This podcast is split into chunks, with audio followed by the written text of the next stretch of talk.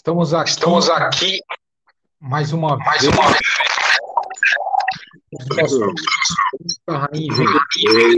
um oi, episódio 12. Hoje a gente vai ter um convidado mega especial aí, nosso amigo palestrante aí, doutor Luiz Geraldo Benetton, médico psiquiatra, analista, Sociedade Brasileira de Psicologia Analítica, cara que tem pós-graduação em Medicina do Trabalho, bacharel em Filosofia, um cara fera, fera, fera, fera, onde a gente vai estar abordando vários itens aí.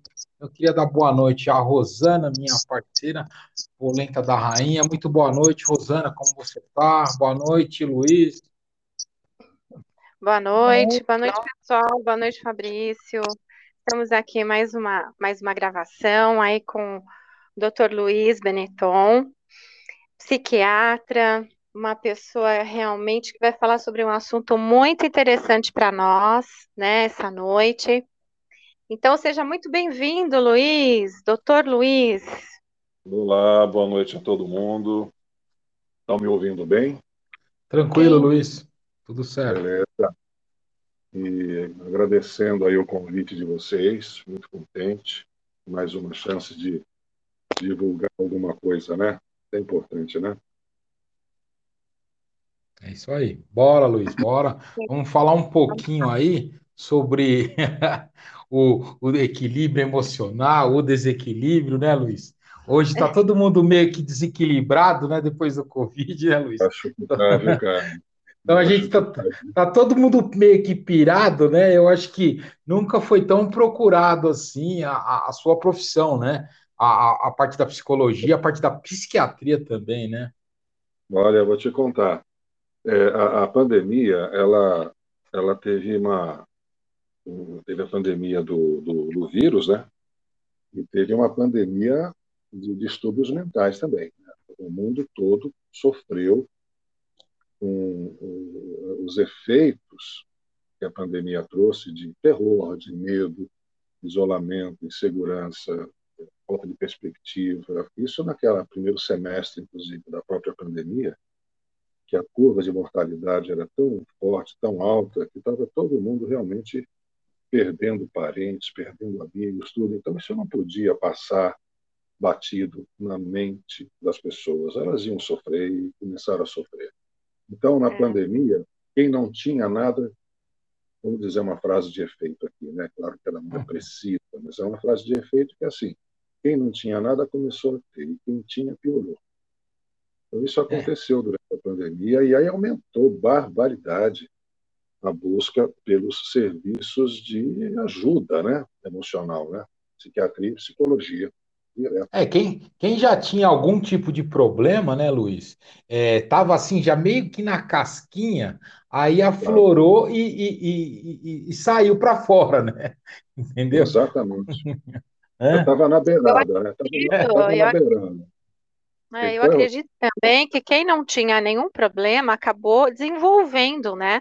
Porque uma série de medo, ansiedade e, e essa essa coisa de segurar todo mundo em casa, né? e- Foi desenvolvendo muitas doenças, né, Luiz? Olha, aconteceu um monte de coisas que agora que a gente tem uma, um- uma certa distância, não total ainda, mas dá para ver o seguinte, né? Que o, isolamento, fique em casa, independente, agora não vou discutir assuntos políticos sobre isso, só as consequências emocionais da quarentena, do isolamento compulsório, né? Vamos dizer assim. As pessoas começaram a viver nas, nos próprios lares de um jeito que não viviam, porque se você observar como é que as pessoas estão voltando a viver, elas saem para trabalhar, saem para ir para a escola. Tem gente que sai, sei lá, seis e meia da manhã, volta onze e meia da noite, e é casado, tem filhos, tem irmãos, tem pais. E com esse isolamento, as pessoas começaram a ficar todas juntas no mesmo ambiente, 24 horas por dia. Então começou a ter assim muita tensão por disputas de espaço, assim é, começou a ter assim uma exacerbação de irritabilidade. As pessoas começaram a brigar muito, teve muita O que briga, teve de muita separação, né, Luiz? É, Desculpa, desculpa te cortar, mas o que teve também de divórcio e separação nessa pandemia, né? Porque realmente a pessoa viu se ela gostava, se ela amava realmente, né? Ou se era fogo de palha, né? Que ela teve que conviver com a pessoa 24 é, né? horas, né? Mas tá, não dá, não dá nem para não dá nem para condenar as pessoas que fizeram atitudes mais radicais, porque Claro. Sim, ninguém estava preparado para viver isso, entendeu? As sim, pessoas estão habituadas a vida e aí muda. E as pessoas mudam também, né? Até o cachorro passa a latir mais, vamos brincar, né? Enfim, tudo mudou. A, a pandemia trouxe realmente uma outra pandemia que não foi embora, porque agora tem um fenômeno também, né? É o, é o, a, a, o efeito da pós-pandemia. Uma, uma, comparação interessante de fazer é o, o jogador de futebol que está jogando muito assim, tá realmente empenhado em jogar a partida, e ele leva uma canelada quando falta 20 minutos para acabar o primeiro tempo. Aí vai lá, entra o massagista, passa aquele gelol lá, aquele friozinho lá, e volta e joga, joga, joga. Quando ele vai para o vestiário, no intervalo, quando ele toma um banho para refazer, né, tirar o suor, botar uma camiseta seca, aí a perna dele incha. E ele talvez nem volte para o segundo tempo, porque aí que a lesão vai se mostrar. Então, claro. muita gente está começando a pipocar, agora que está, digamos, diminuindo a pandemia. Muita gente agora está começando a aparecer com fobia, com depressão mesmo, que foi a, a grande vedete da pandemia, foi a depressão e a ansiedade. E agora a fobia também. A fobia é o medo, né? O medo de sair, medo de pegar ônibus, mesmo que, que o índice de contaminação esteja bem mais baixo, o risco de UTI esteja bem mais baixo, muita gente criou uma sombra, criou uma. É, uma das coisas. Isso, isso, que você falou, Luiz, é muito importante, cara, salientar. É, eu tenho. Isso aí aconteceu aqui na minha família. Minha, minha, minha sogra, ela é uma idosa, né? Então ela não paga ônibus, né? Andava para baixo e para cima, né? E ela, uhum. ela pegou esse trauma, cara. Ela não entra mais em ônibus. A gente tem que levar ela de carro ou fazer é. alguma outra coisa, porque ela ficou tão cismada com isso que ela, que ela não pega mais. Falei, não, a senhora pode pegar, mas com máscara, tal, com cuidados, né? E ela teve, assim? igual você falou, tem certos hábitos que, que as pessoas que tinham, elas até retomar isso e tomaram essa fobia, esse medo, né? É. É, porque, porque é assim, o nome técnico para esse tipo de situação, numa adaptação de conceito, é síndrome do estresse pós-traumático, porque o estresse pós-traumático, se você for no livro, pesquisar no Google, você vai ver que ele ocorre quando a pessoa passa por grandes estresses, grandes traumas, e um dos grandes traumas que uma pessoa pode passar é cativeiro.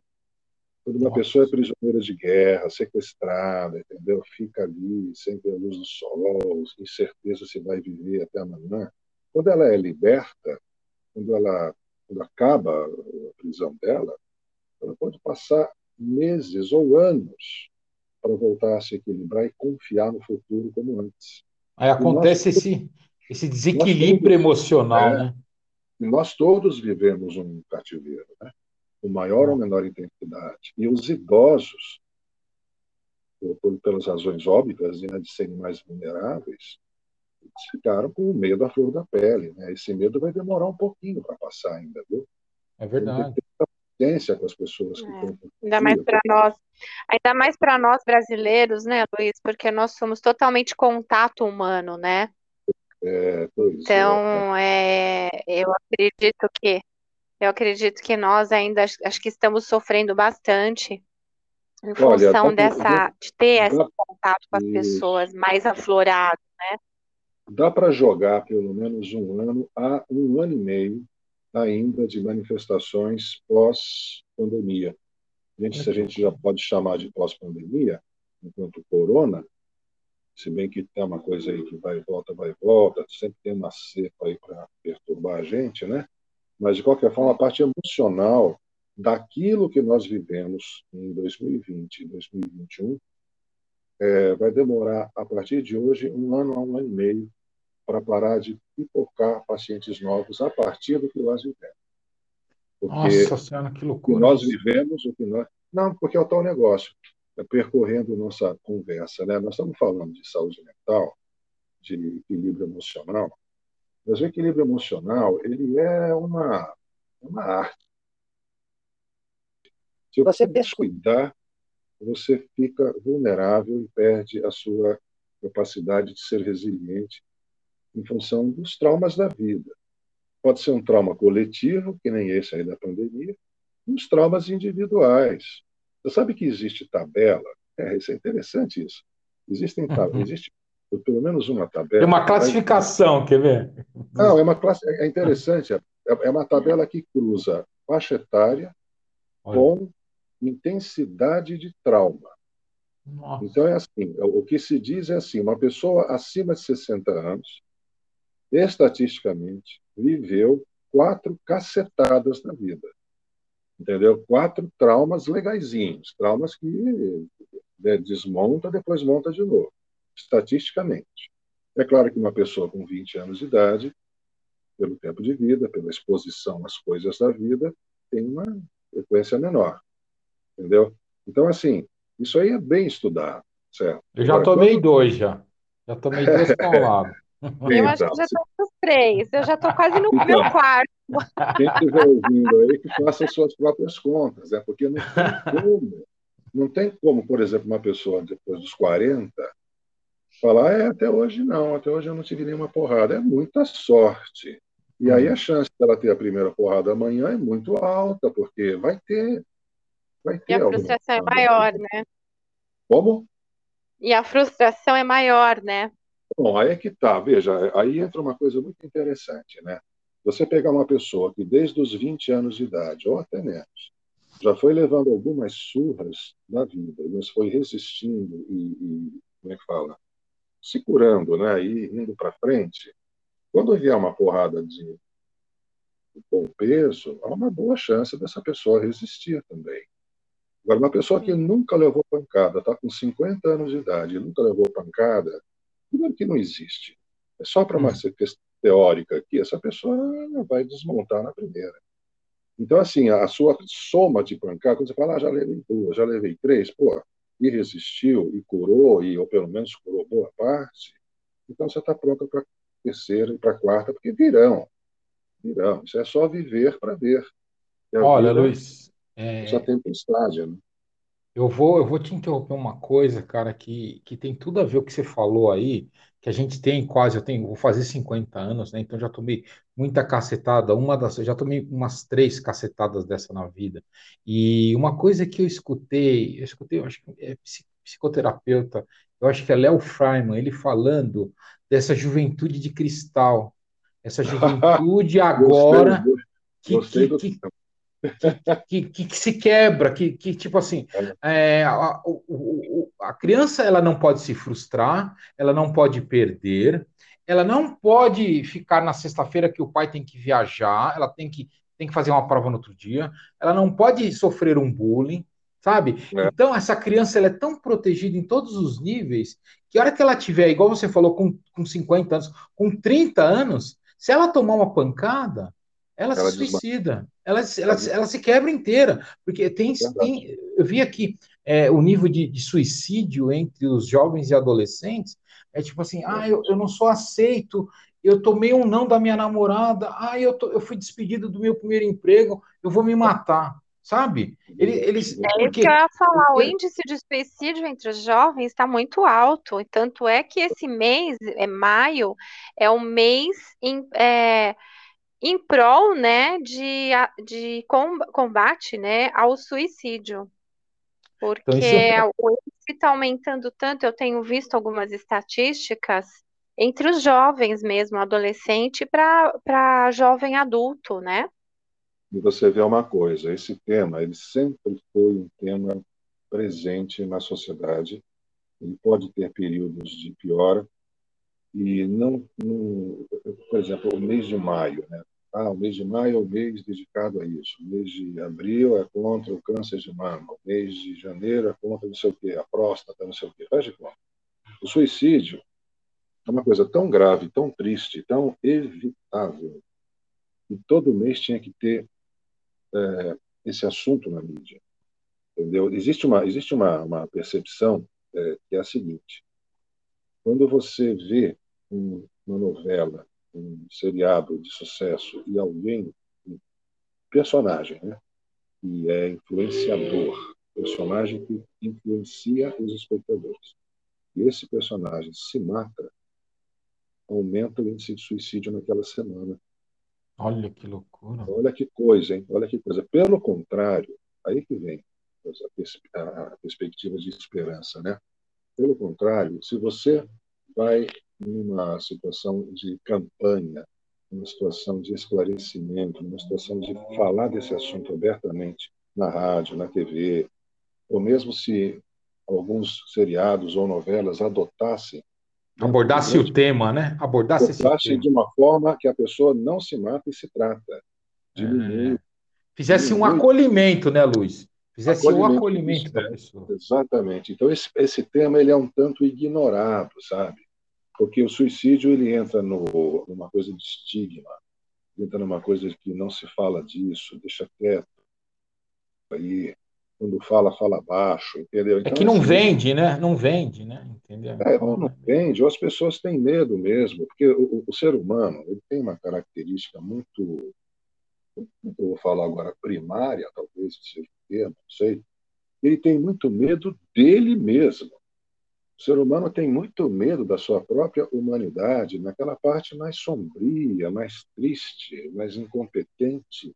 Então as pessoas disfarçam, pessoas uh, jogam de outro jeito. E aquilo que está lá corroendo, e aí vem uma pandemia e aumenta. Fica debaixo do tapete, né? Fica debaixo do tapete. Só que debaixo do tapete tem um mundo de bactéria, né? Tem um mundo de, de coisa ali acontecendo, infectando, infectando a pessoa. Então, se houvesse uma, uma, uma, uma política de encarar isso aí nas escolas, né? isso ser falado, porque a juventude realmente é a parte, parte mais que mais suscita, tipo, que pena, né? Não começou a viver e já pôs fim, pô. Né? É, é, tem, então, mas é que essa juventude, pelo menos a juventude, o que a gente escuta, ela está sendo tão protegida pelos pais. Ah, não faz isso que você vai cair, não faz isso que você vai perder. Ah, não faz isso, você não pode fazer isso. Você, ah, vem é. aqui, eu faço para você, sabe? É você uma coisa assim. Ponto, você tocou num ponto que você até, até dei risada, que você falou, como é que é? Não sei o que, de cristal, né? Juventude de cristal. Juventude de cristal. É, gostei da, da... Porque tem uma outra gíria que fala, é aquela marca de chocolate, né? Você Flocos tem... de neve, juventude de não, neve. Não, Nutella, Nutella. Nutella, ah, também. ah, Nutella, também é. Você tem, você tem o raiz e tem o Nutella. Tem, tem um moleque Nutella. O moleque raiz anda descalço, joga bola de gude. O moleque Nutella joga videogame agasalhado, né? Então tem isso, né? Isso, isso aí aconteceu na cultura, na cultura urbana, vamos dizer assim, mais burguesa, né? Mais classe média. Porque se você pegar a pessoa que desde os sete anos de idade saca que amanhã não tem almoço, ela não é Nutella, não, cara. Ela vai à luta, e, e tudo mais. Agora, a pessoa que está acomodada, é aí que está, e agora entra uma crítica, uma parte da sociedade que é inevitável, mas que gerou isso, né? que é o excesso de conforto. Né? Nós é. vivemos hoje um conforto nunca imaginado há 50 anos. É que o pai fala assim: não, eu não tive isso, e eu vou é. dar para o meu filho para ele não sofrer o que eu sofri. Só que ao invés pois de você estar é. tá ajudando o seu filho, você está estragando ele. Porque a hora que ele cria casco, cria gordura, que ele cria resistência, ele não vai ter isso, porque ele foi tão protegido, né, Luiz? Que ele não consegue se combater e, e, reagir depois, porque ele não aprendeu, né? Ele foi cortado disso dele, foi, tom, foi, foi, foi limitado com, é, na, na, na, infância dele, né? Então ele não, não sabe reagir futuramente, né? Então, aí nós temos que pensar assim, o, o, tudo, tudo na vida é um processo contínuo, né? Então você pode pegar um garoto, um jovem, não precisa nem pensar que ele vai se matar, mas vamos pensar que ele está fragilizado em função de tudo isso que você falou, nessa cristalização na educação dele. Superproteção, blindado de tudo quanto é lado. Na hora que bater um pedregulho, ele rola a ladeira abaixo, né? É nessa imagem que nós estamos dando, né? Da cacetada, nem precisa ser cacetada, né? Pode ser um sopro e o cara já desmancha. Então, agora vamos lá, tudo é processo. Essa pessoa, se ela viveu uma educação de cristal, ela não tem que permanecer nessa educação. Ela pode perceber a sua fragilidade e tentar fazer um fortalecimento. E aí que entra a expedição, aí que entra a dinâmica, aí que entra tipo assim, então vamos falar de processo, vamos falar de andamento, andamento dos processos, porque senão fica todo mundo estagnado na própria condenação, e não é verdade. As pessoas podem evoluir, elas podem melhorar. Isso é uma coisa interessante porque ela reflete nos profissionais, né? Então, eu tenho visto nas empresas profissionais jovens, competentes, mas imediatistas. Então, eles não têm experiência de trabalho, eles não têm experiência, vivência realmente, né? De experimentar o que é um, é, um trabalho, outro trabalho, enfim. É, e querem virar gerente, querem virar diretor, assim, em três, quatro meses de empresa. Não, é ilusão, então, né? é, exato, exato. Agora, agora vamos piorar esse cenário, Rosana, vamos falar o seguinte. Ainda existe gente, que nem o Fabrício, que nem você, que nem eu, vivos, uhum. trabalhando e gerenciando. Nós vamos embora um certo momento e vamos dar Sim. lugar necessariamente a esse mesmo jovem que daqui 20 anos, se ele não amadurecer, Nossa. ele vai ser um gerente imediatista, simplório, etc, etc. Nós estamos, isso aí é muito importante pensar em termos sociais, porque uhum. assim a formação dessa nova persona, né, Luiz? Meu Deus. É, rapaz, isso é uma coisa. É. Existe a possibilidade de amadurecer, existe a possibilidade de perceber o mundo de outro jeito. E as pessoas, às Sim. vezes, ficam muito seduzidas pela instantaneidade da informação. O mundo hoje é da informática. É. Nossa, é isso que você falou, Luiz. Peraí, deixa eu só te interromper, senão eu vou perder o fio da meada. Por quê? Porque as pessoas não têm o quê? O jovem de hoje, ele não quer, assim, participar de um processo de entrar na faculdade, fazer os quatro anos, fazer um estágio. Tipo assim, que eu vendo muito mentoria de vendas. Então, o cara quer aprender o básico lá. O que, que eu preciso para vir vender? Ah, eu preciso isso. Eles já querem um encurtamento de tudo, é. rápido, é. sabe? Então, é. eles não têm mais a paciência de fazer um curso de dois anos, um curso de gestão de três anos, igual a gente fez, fez a faculdade de quatro anos, fez uma pós-graduação, fez um curso de especialização. Eles não querem, eles querem assim é, a faca e o queijo já para cortar o bolo. Sabe? Então, eu vem, vem para mim direto assim: olha, Fabrício, eu quero essa mentoria sua, por quê? Você vai me ensinar em seis encontros. Eu quero aprender isso, isso, isso e tchau. Olha isso. Entendeu? É, eu explico todo o processo, mas eles querem cada vez mais rápido a coisa. Você está entendendo? Então, essa fase, como você falou, da, da, da verticalização e da internet, está todo mundo ligado 24 horas também, causa um, um, um, um tilt também na cabeça da pessoa. Né? Na verdade, causa um vício de pensamento de achar que o mundo é somente isso. É. Entendeu? Porque é muito fascinante. A pessoa fica na tela 24 horas por dia e ela é. sai satisfeita. Ela sai satisfeita, ela vê tudo que ela quer aqui. Assim, a internet é que, nem, é que nem o exemplo que ele deu. Ele fica na tela do computador, então a comida o iFood traz. É. A educação, o tablet está no tablet. O é. tênis está aqui dentro. Então, virou é. esse mundo e, e, vai piorar ainda, viu, Luiz? Vai piorar por quê? Porque vai existir todo esse avatar, agora esse multiverso, das pessoas estarem interagindo, é, vai ter assim o, o, viés da moeda, o lado bom e o lado ruim. Então, para a pessoa, para um RH, para uma outra situação que a pessoa precisa experienciar aquele profissional, esse multiverso vai ser legal. O cara vai entrar na plataforma, ele vai simular uma situação, isso é legal. Mas tem coisas também que as pessoas vão perder o lado do efetivo, o lado emocional, o lado humano também. Não, né? É, a isso, questão é que isso. isso, exatamente, porque na perspectiva, né, vamos chamar assim, psiquiátrica e psicológica, o que está valendo é o amadurecimento emocional da pessoa. Ela pode ser PhD em física quântica e chorar porque caiu sorvete no chão, entendeu? Verdade. Então, é, um exemplo bizarro, um exemplo bizarro, mas que dizendo assim, a pessoa ela pode ter inteligência, pode ter cultura, pode ser rápida e absolutamente infantilizada com 25, 28, 30 anos. Olha, é verdade. Eu vou ter que te interromper de novo, que aconteceu um caso na minha família. Isso com o meu, com meu sobrinho de 23 anos. Ele está no último ano de publicidade e propaganda. Ele foi numa festa com a namorada, bebeu um pouco a mais, brigou com a família inteira, chorou que nem uma criança. Meu cunhado teve que ir lá buscar ele, fez um puta de um papel, quis é, é, separar da menina, fez um rolo. Ele, meu cunhado não acreditou. Falou, Vinícius, o que, que aconteceu com você? Uma criança totalmente despreparada, despreparada.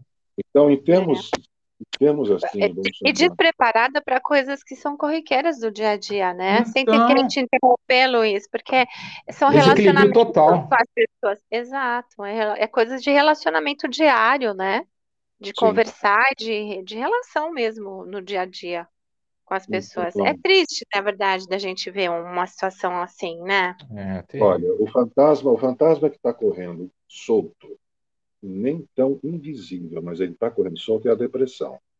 A depressão vai desde uma situação assim de um desânimo crônico, né, a pessoa que não decide o que vai fazer da vida, até pessoas que realmente chegam ao suicídio, como nós falamos, né? E a depressão, ela está no mundo todo crescendo, crescendo e crescendo e crescendo, porque o, o funil final desse desencontro existencial da pessoa consigo mesma, de não se realizar, de não fazer os seus potenciais entrarem em ação para se realizar, para realizar coisas, é a depressão. Porque é a frustração, que você falou agora há pouco, entendeu? É a decepção consigo própria. Porque as pessoas têm essa noção. Elas disfarçam, Entendeu? Então, por exemplo, o uso de droga é um grande, um grande eh, instrumento de disfarce da própria pequenez, por exemplo.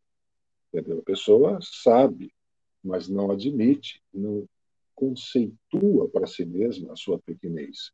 Ela só vive um incômodo e tasca uma droga. E droga, olha, gente, eu não estou falando de cocaína, não, estou falando de Netflix, eu estou falando de computador, tem tanta droga, né, Luiz?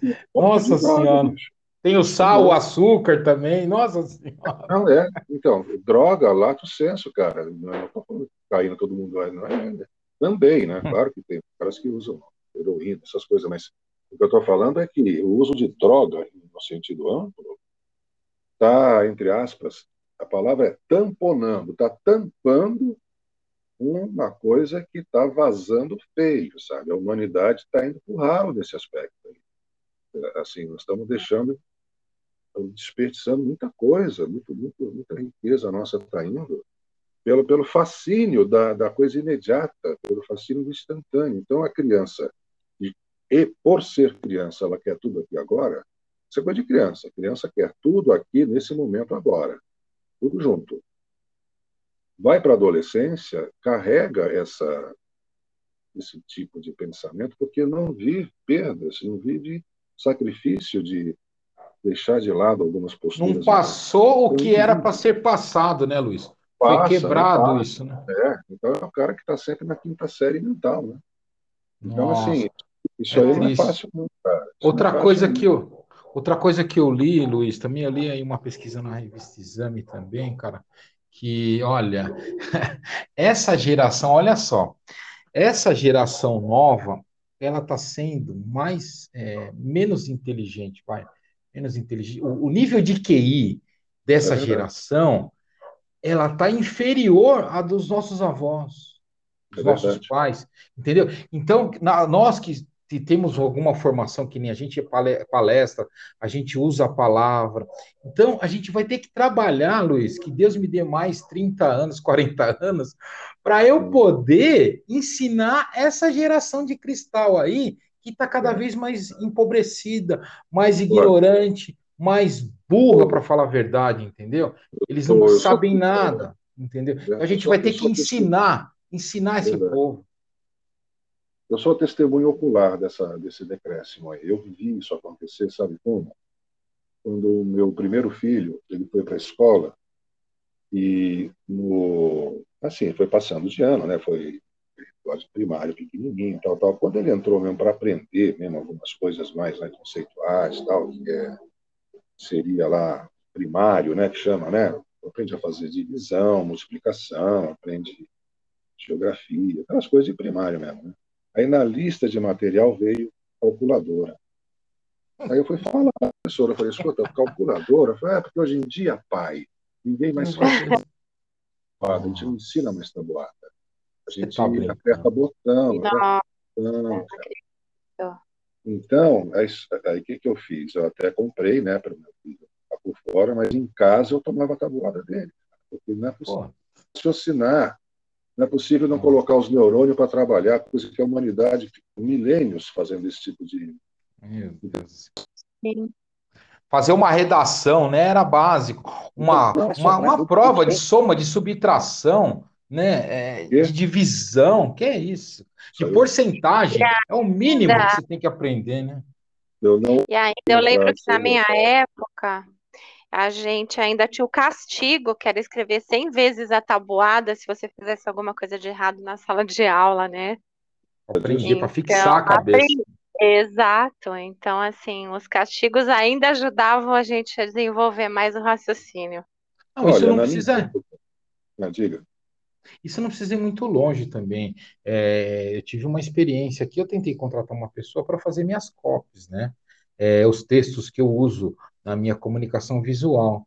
E eles, é, uma pessoa, um menino de 18 anos, paguei aí meio salário mínimo, falou, ó, vai fazendo assim, assim, assado, você fica dentro da tua casa explicando. Só que, Luiz, eles não conseguem escrever uma frase e um parágrafo. Você acredita? Eu tive que pegar e ficar corrigindo, cara. Eu falei, não dá. Não dá, porque eles não escrevem no WhatsApp, eles abreviam tudo, sabe? Não sabe a pontuação, não sabe regra, não sabe nada. Então eu tive que perder mais tempo ensinando ele do que eu falei, não dá, eu faço eu mesmo. Você está entendendo? Olha, um moleque de 18 anos que já tinha que saber o texto, pelo menos, né? Escrever uma, um bom texto. Escrever português, um, né? A própria língua, você está entendendo? Mas essa geração foi extremamente é, deplorável é. a educação, entendeu? Caiu lá na lata do lixo, cara. Então, nós temos que ter esperança que, não digo a próxima, não sei se dá tempo, mas a outra que vem depois dessa pegue uma estrutura social mais solidificada na valorização da educação, porque é, ficou muito desleixado tudo isso. Né? Então, houve, por exemplo, é, já faz bastante tempo, eu não vou lembrar quanto tempo faz, mas aquele, aquela lei para não acumular alunos repetindo, isso é um absurdo isso. É aquela aprovação compulsória. Automática, automática. automática. Então, isso aí foi, é, foi, e está sendo uma bomba relógio, porque olha, olha o perigo, porque já, já estourando, já, já estourou, Luiz. Já Não, estourou essa, essa já, raça. Faz, já faz tanto tempo que isso aconteceu, e pessoas já se formaram e tornaram-se professores. Uhum, exato. Agora virou. você imagina uma pessoa que, que passou todos os anos porque não era permitido ser reprovado e aí virar professor, né? Exatamente. Exatamente. É, a, a, falta é. de base das pessoas está muito grave, porque desde é. aquela época.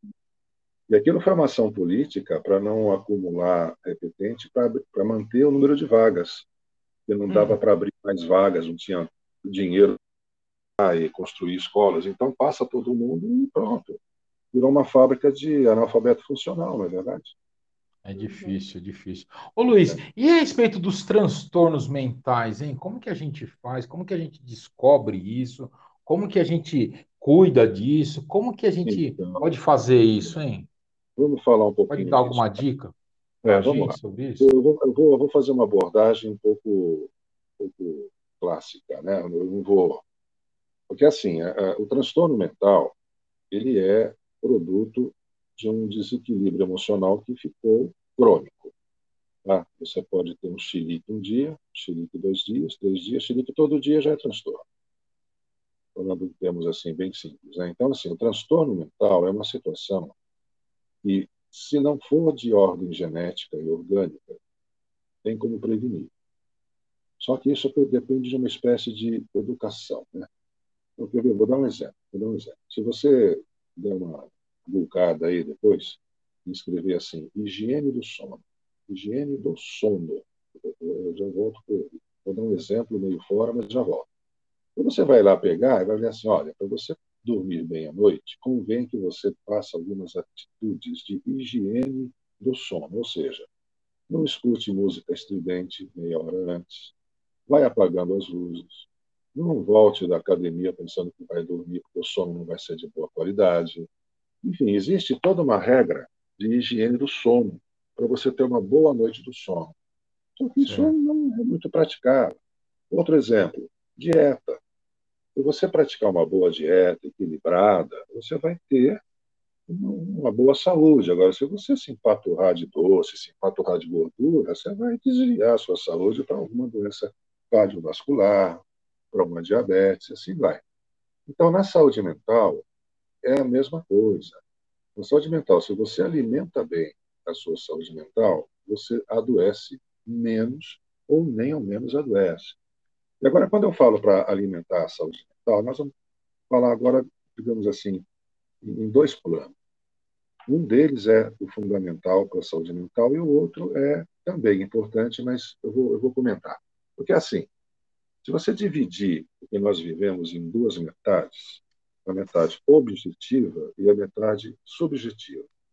A metade objetiva é você viver. Nós estamos aqui agora objetivamente conversando, eu estou prestando atenção na conversa, eu estou olhando para as coisas aqui do meu lado, eu estou atento, eu estou cumprindo um papel, estou cumprindo um compromisso. Amanhã eu vou sair para trabalhar, vou fazer isso, vou fazer aquilo. Eu tenho que prestar atenção quando estou dirigindo, tenho que prestar atenção para atravessar a rua e tenho que ser educado com as pessoas e produzir fazer bem um cálculo, fazer bem uma cirurgia, e fazer bem um asfalto e uma estrada. Com objetivo, né, Luiz? Com objetivo. Objetividade, né? objetividade, é o mundo da objetividade. Claro. Esse todos nós vivemos obrigatoriamente nele, não tem jeito. E ele é imposto a nós. Ele é imposto, você não tem como não viver a objetividade.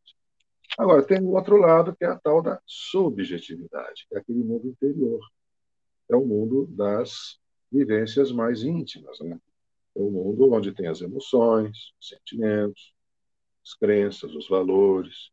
Então, esse mundo ele precisa ser bem cuidado para você ter estofo para quando houver um desafio emocional, você ter estofo, ter resistência. Você tem vida interior que resiste e dá sentido à pancada que nós falamos agora meia hora atrás. Claro. Porque o pior é a pessoa levar uma pancada e não saber nem de onde veio, nem por que veio, nem o que fazer com ela. E não tira lição nenhuma dali. Por quê? Porque não tem nada dentro dela que indique caminhos. Então, assim, como é que está a vida interior das pessoas? Como é que está a minha riqueza interior?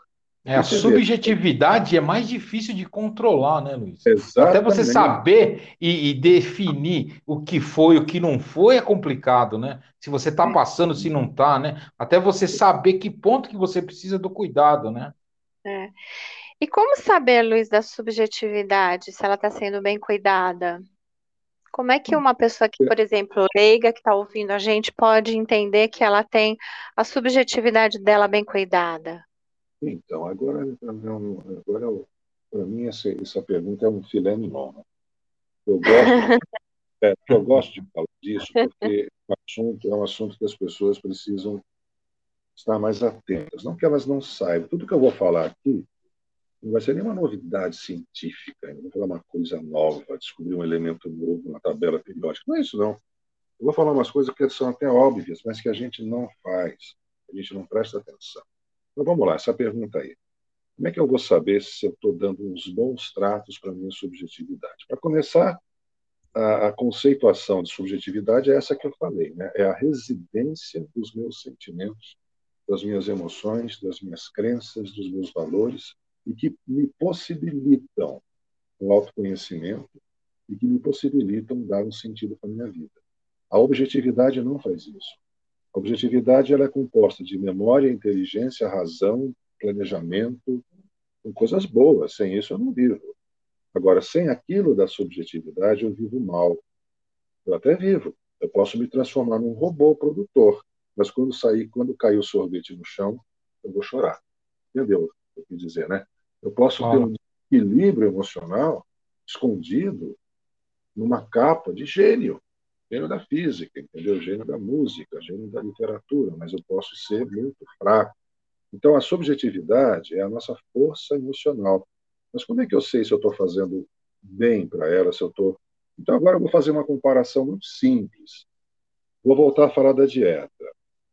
Todo mundo come de uma forma equilibrada, claro. Muitos de nós não têm esse discernimento e comem de forma. Até tento, viu, Luiz? Mas tem hora que eu não é. aguento é. também. Viu? Não, então, então, mas o que eu quero dizer. É difícil, mundo, difícil. Que todo mundo é. tem noção que deve. Claro, não, entendi, entendi. Equilíbrio né, dietético, né? Deve, todo mundo tem noção. Seguir é difícil, tudo bem. mas todo mundo tem noção. E se a gente assim aprofundar só um pouquinho, assim, a, a, o, o, alimento, né, que nós comemos todo dia, ou é carboidrato, ou é gordura, ou é proteína. Aí tem os sais, tal, mas basicamente essas três grandes, esses três grandes grupos, né? Ou é proteína, ou é gordura, ou é proteína. E é um conjunto disso que eu como no meu almoço, no meu jantar.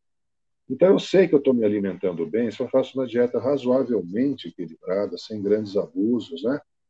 E então eu me mantenho razoavelmente bem dentro de uma faixa de peso, etc, etc.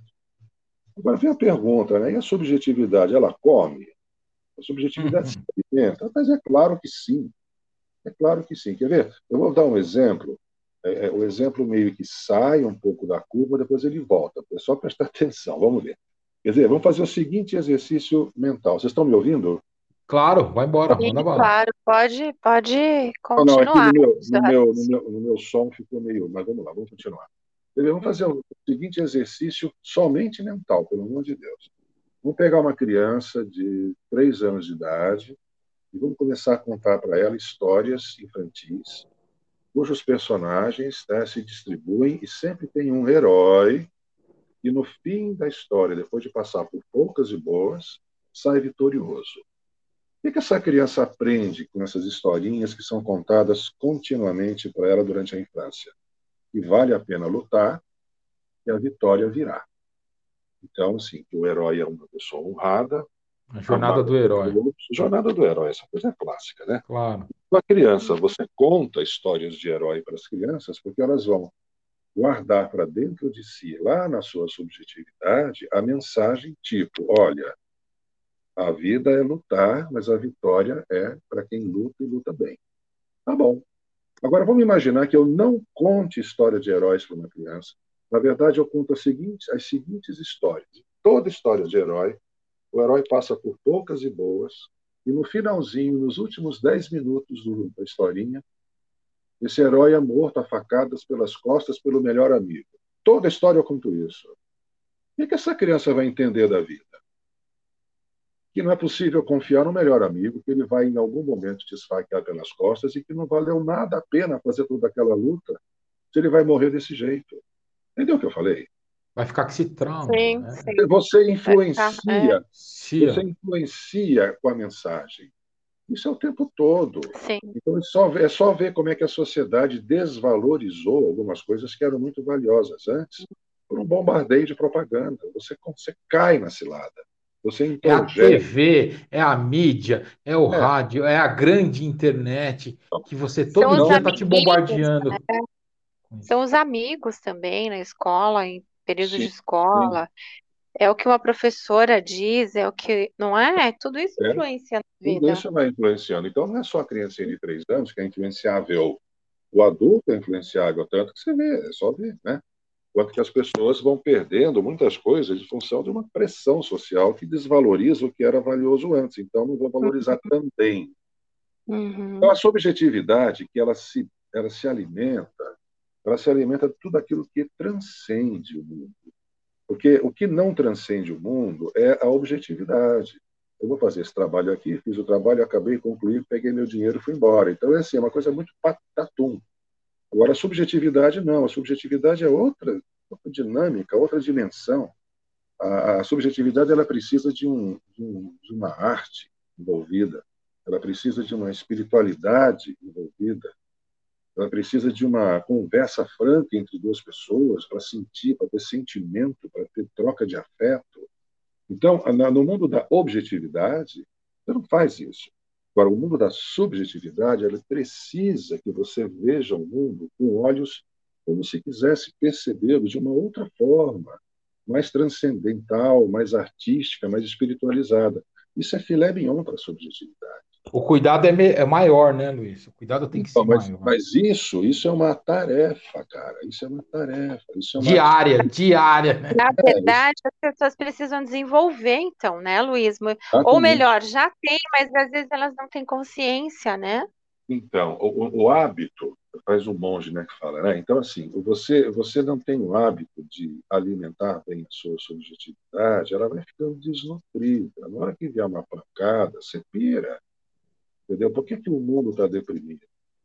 Muitas razões, mas pelo menos uma delas é que a subjetividade está em crise há pelo menos meio século. Faz meio século que os valores estão assim superpotencializados para a objetividade e dando um tchau, um desprezo para a subjetividade. Para a subjetividade.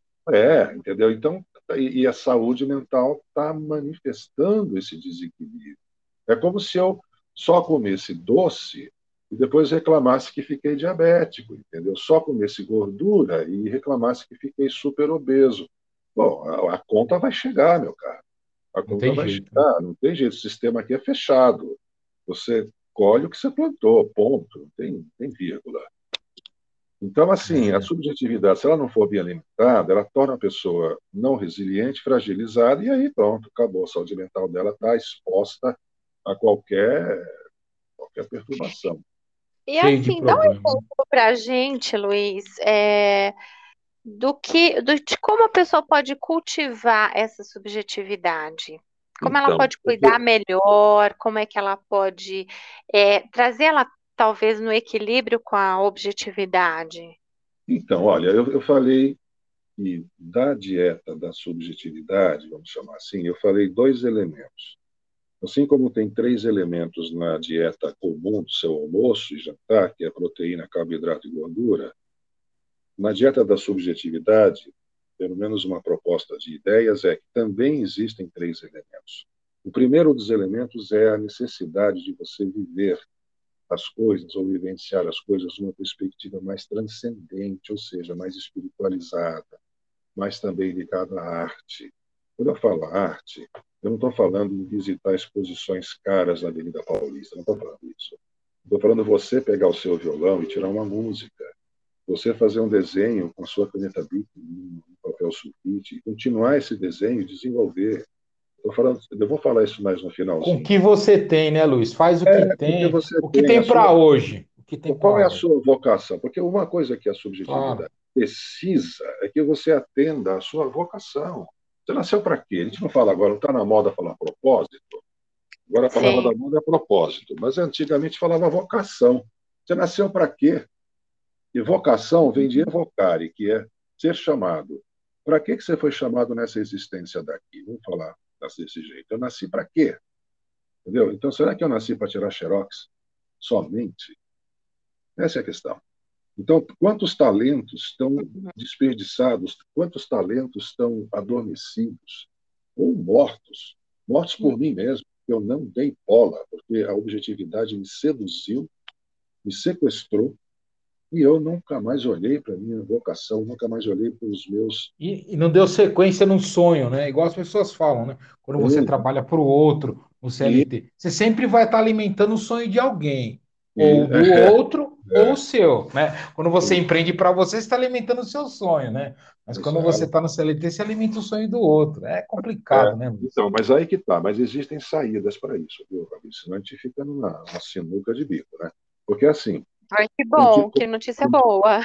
Não, não, vamos lá, vamos lá. Continuando em relação à dieta, né? Então, eh, perceber o mundo, ou exercitar ver o mundo de forma mais transcendente, que é através da arte e da espiritualidade, está ao alcance de qualquer um. Não precisa fazer uma escola superior de arte, não é isso que eu estou falando.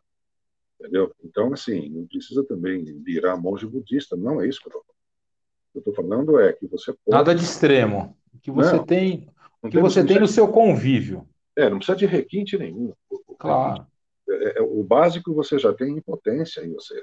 Potencialmente você já tem a capacidade de viver uma percepção mais transcendente das coisas através da arte e da espiritualidade. O segundo elemento da dieta é o encontro profundo entre pessoas. Agora, raciocina comigo. Por exemplo, nós estamos aqui fazendo essa, esse programa aqui agora via eletrônica, via informática. É, como seria bom se essa conversa fosse num bate-papo tomando cerveja? Entendeu? Um olhando para o outro, dando risada, sentindo a temperatura do outro próximo, o calor humano. Nossa, então, o calor humano está muito, tá muito frio, o calor humano, em função do excesso de comunicação virtual. Eu acho que uma grande cilada é a pessoa preferir fazer uma, uma, uma reunião virtual, podendo fazer uma reunião presencial. Porque às vezes não pode, entendeu? Às vezes tem pandemia para caramba, às vezes tem, tem uma enchente, entendeu? Mas podendo fazer uma reunião presencial, qualquer que seja, não é reunião de negócio, é reunião de lazer, de amigos de, mesmo, de o contato amigos, é. físico, né? Contato o abraço, o beijo, né? Isso, o gargalhar, o ver isso, o outro, né? Isso é um grande, isso é um grande filemião para subjetividade, porque é o calor humano, é o encontro. Ah. E nós estamos numa crise disso. Uhum. E o terceiro, o terceiro alimento da subjetividade é exatamente responder assim: qual é a minha vocação que eu não estou atendendo? Quem que eu deixei de ser quando cresci?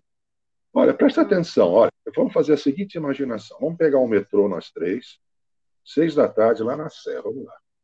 Aí nós estamos lá no metrôzão, tem 178 pessoas naquele vagão, nós fazemos a seguinte, aí a gente manda parar o vagão lá, desce todo mundo, nós vamos fazer uma pergunta para as pessoas, e eles vão responder sinceramente.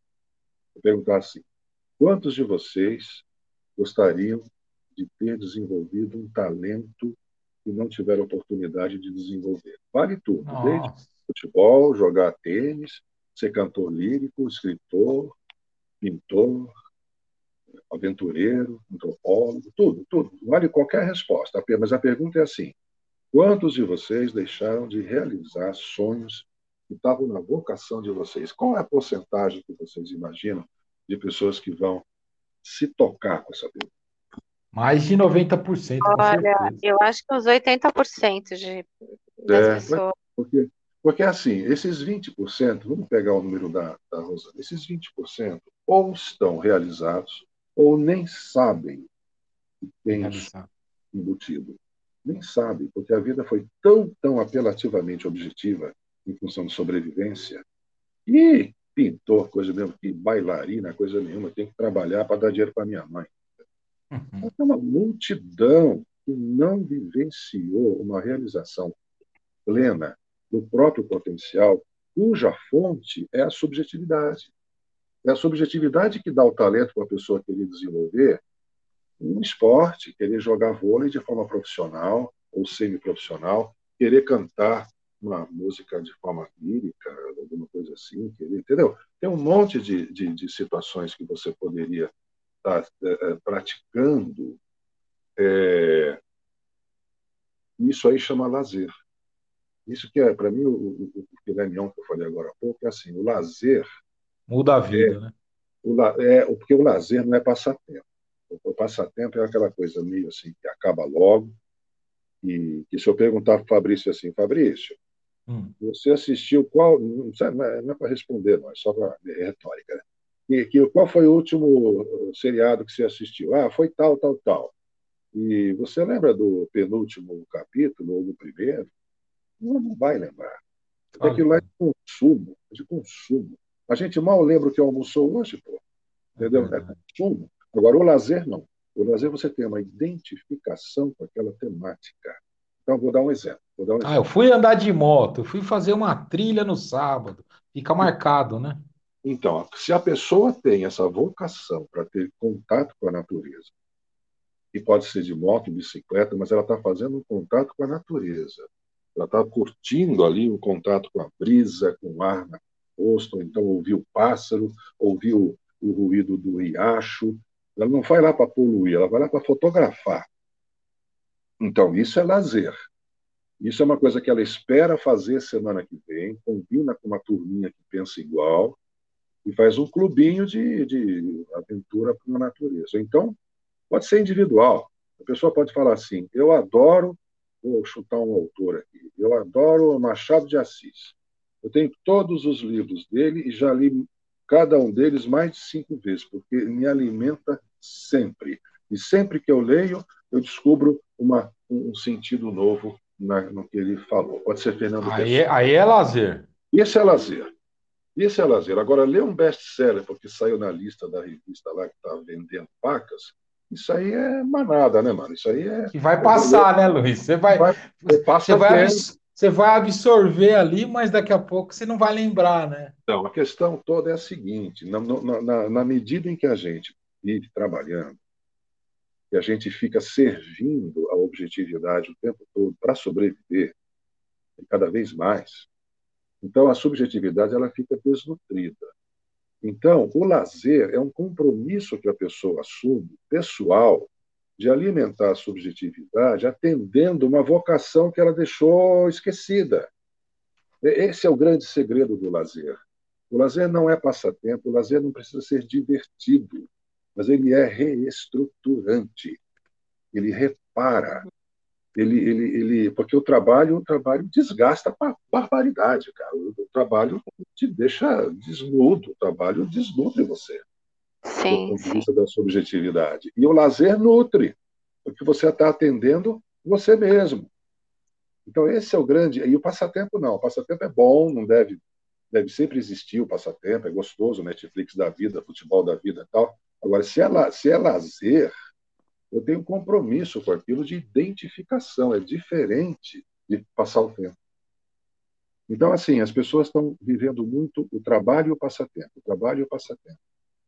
Quando eu dou aula, quando eu dou palestra, eu falo, levanta a mão quem tem lazer. Um monte de gente levanta. Aí eu peço exemplo. E os exemplos são todos de passatempo. Entendeu? Não são exemplos que a pessoa fala, eu tenho um compromisso com isso. Um ou outro fala. Eu tenho um exemplo maravilhoso de uma pessoa que queria ter sido jogador de futebol, não foi possível. Já adulto, começou a praticar futebol de salão, reuniu um grupo e fez um clube. Eles tinham lá um deles lá do um terreno. Tem dois exemplos disso. Dois exemplos que eu tive a oportunidade de conhecer. E esse cara fundou um clube de futebol de salão, reuniu os amigos, construíram um quadro, construíram uma sedezinha lá, com um vestiário, churrasqueira, que não podia faltar e conseguiram se inscrever na Federação Paulista de Futebol de Salão, terceira divisão. Bom, isso é maravilhoso. É um compromisso. O cara desenhou a camisa, mandou fazer a camisa, entendeu? Se realizou, né? É diferente de bater um futebol society de quinta-feira para justificar o show que eu vou tomar até de cadeira. Isso é passatempo, é muito bom, é muito gostoso, mas ele não repara a, a desnutrição da subjetividade. O lazer repara embora eu precise da objetividade para administrar um clube de futebol de salão, lógico, objetividade e subjetividade estão juntas, eu sou um só. Mas eu, a, a, como eu estou atendendo a minha subjetividade na hora que eu estou fazendo a contabilidade do clube. Porque esse clube é do meu coração, é da minha alma. Acho que eu passei uma mensagem aí, ficou claro, né, Rosana? Sim, Nossa, claro, ficou sim. Agora, Luiz, o que, que a gente pode deixar para os nossos ouvintes de exemplos de lazer? Ah, bom. Exemplo de lazer é o seguinte, né? Você tem, assim, dá para classificar em categorias diversas, né? Eu tenho na minha cabeça quatro ou cinco categorias de lazer, eu vou citar aqui, porque são as que a gente vê no dia a dia que vem à mente em primeiro lugar. Por exemplo, voltando ao exemplo da arte. Quando fala de arte, você tem muitos tipos de arte. Você tem a música. Quantos no, lá no vagão do metrô não gostariam de ter aprendido violão? E que hoje, aí sim, usando a internet, tudo, poderiam sim aprender umas posições lá, umas, né, aquelas coisas lá e tal, e começar a dedilhar e começar a se sentir músico. Não maestro, não precisa repetir. Né? Então, a música, né? A música pode ser o canto, né? Quantas pessoas queriam ter sido cantoras e poderiam agora entrar no coral? Pode até entrar numa escola de canto para saber cantar afinando a voz, aquela coisa, tudo bem. Por exemplo, literatura é uma arte, né? Literatura é uma arte. Quantos ali não desejariam ter sido escritores? Não precisa escrever guerra e paz, não. Pode escrever uma crônica, duas, três, cinco crônicas. Já está ali, né? Poesia. Quantas pessoas escrevem poesias e guardam na gaveta? É, enorme o número. Porque eu falo disso com uma certa propriedade, porque na minha vida profissional, enquanto psiquiatra e analista, a gente entra fundo na vida das pessoas, né? Então eu sei assim de dezenas e dezenas e dezenas de exemplos de pessoas que abafaram a vocação artística por inibição, não só por falta de oportunidade, por inibição, porque não é valorizado. Entendeu? Ou você é um baita artista que vende milhões de discos, ou você é uma porcaria. Não é assim que tem que pensar. Não é assim. Nas artes plásticas, não é verdade? Você pintar um quadro, pintar um, fazer um desenho ananquim, arte cênica, né? Você, as pessoas queriam podem entrar em grupos de teatro amador e ali é a catarse, ali é o desabafo, ali é a terapia dele, entendeu? Que ele faz ali toda uma revitalização do que ele deixou de ser. Uma outra categoria é, é ligada ao corpo. Olha, Luiz, sem querer te interromper, mas você está diante de uma outra pessoa aqui que deixou um sonho assim, meio que abafadinho. É, eu, quando eu tinha 10, 11 anos de idade, tinha as competições de poesia na escola, né? É. E, e, eu escrevia, eu era a primeira da minha classe. Das, assim, na classificação da professora, qual foi a, a votação e tudo mais, qual foi a poesia melhor, bacana, enfim, que todo mundo gostou e tal. E as minhas eram sempre as que estavam no topo. Entendi. Né? Então, assim, e essa coisa da criatividade, eu sempre eu trago muito comigo, né? Desde criança, de ser criativa, de fazer coisas diferentes, de pensar diferente, sabe? E, e aí, ao longo do tempo, eu também tinha muita é, vontade de dançar, realmente, de virar bailarina, bailarina profissional, né? Mas aí não foi, não, não dei sequência. Dei sequência uma época de escola, depois fui para o jazz, depois fui fazendo. Sempre que eu podia, eu fazia aula em, é, de dança paralelo ao meu trabalho, enfim, porque aí eu comecei a trabalhar e a vida mudou totalmente. E realmente, naquela época, viver de dança no Brasil não dava. É, tem isso. É, então, assim, ficou uma coisa. Mas eu sempre fui levando paralelo, sabe? Melhor, até melhor. recente, até recentemente aí, questão de uns cinco anos atrás aí, não tão, não tão recente assim, mas eu acabei fazendo uma aula de dança do ventre, então voltei de novo para dança. E dança é uma coisa que me é, me dá realmente prazer, eu gosto de fazer, eu me sinto realizada fazendo isso, sabe? Então, porque está indo de encontro a uma vocação, não há dúvida. Sim. Tem, tem uma uhum. observação que eu quero fazer em relação a esse seu relato, que serve para uhum. que é o seguinte, quando a gente deixa passar o bonde da história, e aí você vai pegar uhum. esse bonde que é 10, 15, 20 anos depois, não é igual, né? Eu deixei, se, eu deixei, é. se eu deixei de jogar futebol com 20 anos, eu não vou conseguir me profissionalizar e ser contratado pelo Barcelona com 40, não vai dar mais. Mas aí então eu vou fazer uma realização simbólica. Esse é o termo que eu preciso passar para entrar na consciência das pessoas. Realização simbólica é uma realização, só que ela não é aquela concreta lá, não é aquela coisa que com 20 anos eu ganhei medalha de ouro, entendeu? Eu vou, ou então um prêmio de melhor dançarino, um prêmio de, de melhor poeta, não. Eu vou fazer isso mais tarde, resgatando, e não vai ser igual aquilo lá. Isso por definição, claro que não. O tempo é, passa para todo mundo. Mas as energias vitais que cada um carrega vão mudando, vão se cansando, né? Mas, assim, é, eu posso sim ter uma realização simbólica em relação àquilo que eu deixei de fazer, de ser, resgatando o que é possível. Todo resgate é valioso. Todo resgate é valioso. Entendeu? Então, assim, é, é, é, muito importante que as pessoas tenham na consciência que não dá para exigir que o tempo. Eu vou trabalhar no meu tempo atual a, a minha cota de realização simbólica, não aquela realização que eu, que eu perdeu, perdeu. Né? O que, que eu posso recuperar? Muita coisa. Muita coisa. Tanto que as pessoas que praticam lazer mesmo, desse tipo compromissado, atendendo uma vocação, elas ficam equilibradas. Elas não ficam lamentando que deixou de ser jogador de futebol. Não, elas estão batendo o futebol dela, society, mas de uma forma compromissada, não para beber cerveja. Pratica esporte como se fosse um profissional, faz academia, faz dieta, acorda cedo, faz ginástica. Aí na quinta-feira joga, e joga bem pra caramba.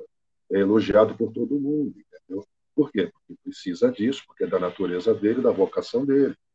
Então, a realização simbólica tem que ser muito valorizada. As pessoas têm sim que ir, ir para um coral, para uma escola de jazz, para uma escola de pintura, mesmo que seja tardiamente, porque o que vem de realização é importante que entra como alimento da subjetividade. Nossa Senhora, Luiz, é isso aí.